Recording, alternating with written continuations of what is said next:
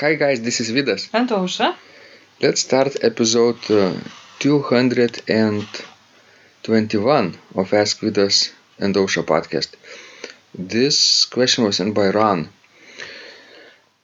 He wanted to um, participate in our Secrets of Organ Playing uh, improvisation contest, but um, didn't get the password uh, for Steemit on time. So he just uh, sent uh, his entry to me as, a, as an email attachment.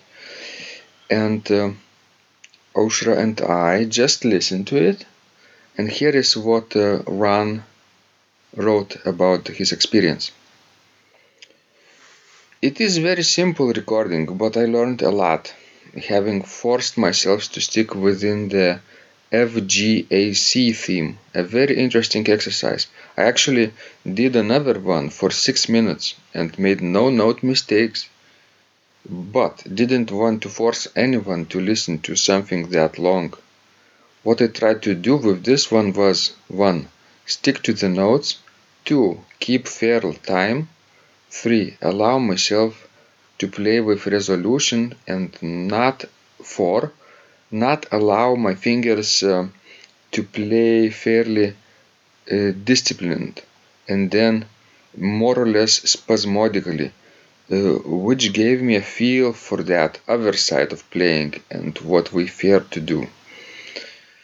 Anyway, you don't have to listen to this or upload it, but you can but you can if you would like. The site won't let me yet.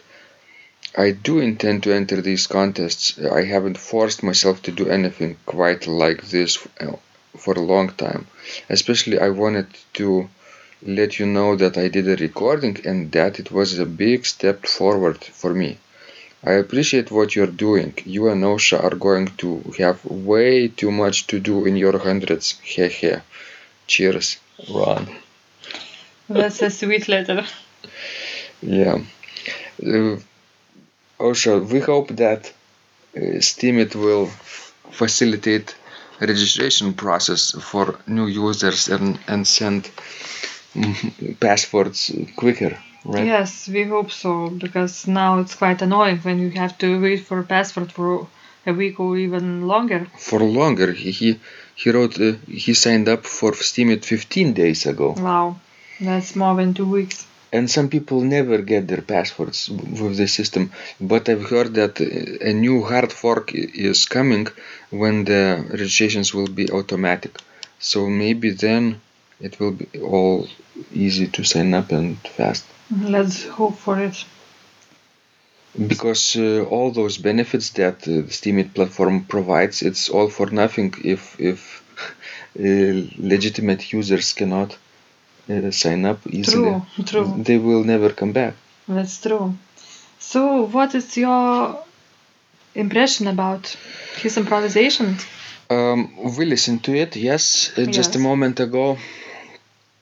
And uh, first of all, let me congratulate Ron for being brave and uh, submitting his um, his um, playing. Uh, it's it feels like he he hasn't been doing this for many years, right? It he's just experimenting and and uh, finding him for himself what is possible True. and uh, I think the theme four notes F, G, A, and C is um, simple enough for anyone, even a beginner, really, who who never ever played the organ, uh, experiment with those pitches in any order, in any rhythm, in any octave, in any meter, in any texture and registration and even form. You can mix up uh, things to to do interesting stuff back and forth right Ausra? True, yes.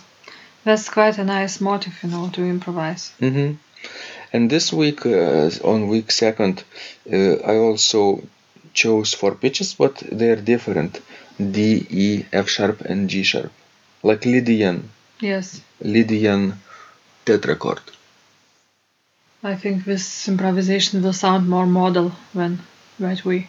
Uh-huh. The first week with uh, with F, G, A, and C is like pentatonic Yes. almost. That's why it sounds so calming down. No, Has no, no tension. no tension exactly.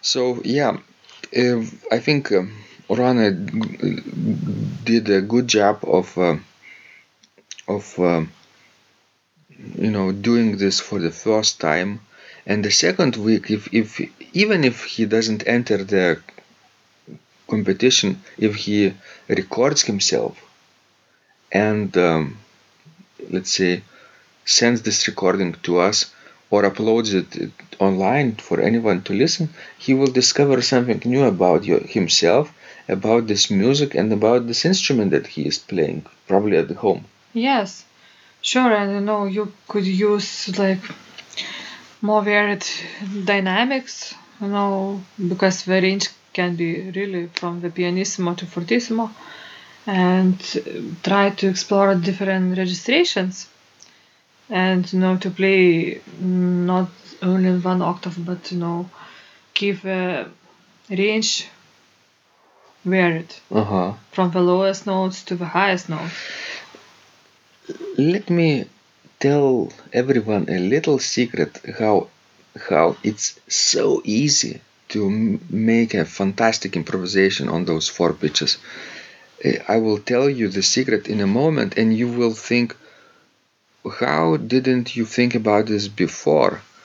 And once you apply my tips in your next improvisation, you will not reach level 2, but you will reach level 10, I think, right Wow. away. Tell us about it. I'm curious myself now. I know. it sounds so unrealistic. So It is. I'm wondering what are you, you know, talking no, about? No, it's like, um, and for everyone it will be different because everyone's passions is different. Uh, for example, uh, take your favorite organ piece that you're practicing right now. It could be I don't know, uh, Orgel Buchlein Prelude and Chorale Prelude uh, by Bach, or some romantic work, or some fugal work, any type of composition that you enjoy today playing, Okay. and you know you know the intricate textures and details well enough. Okay, and then second step would be to to see, to analyze a little bit what is happening in terms of uh, texture, uh, rhythm, dynamics, registration, right? Where the melody goes up or goes down, right? Okay. What what does the pedals do?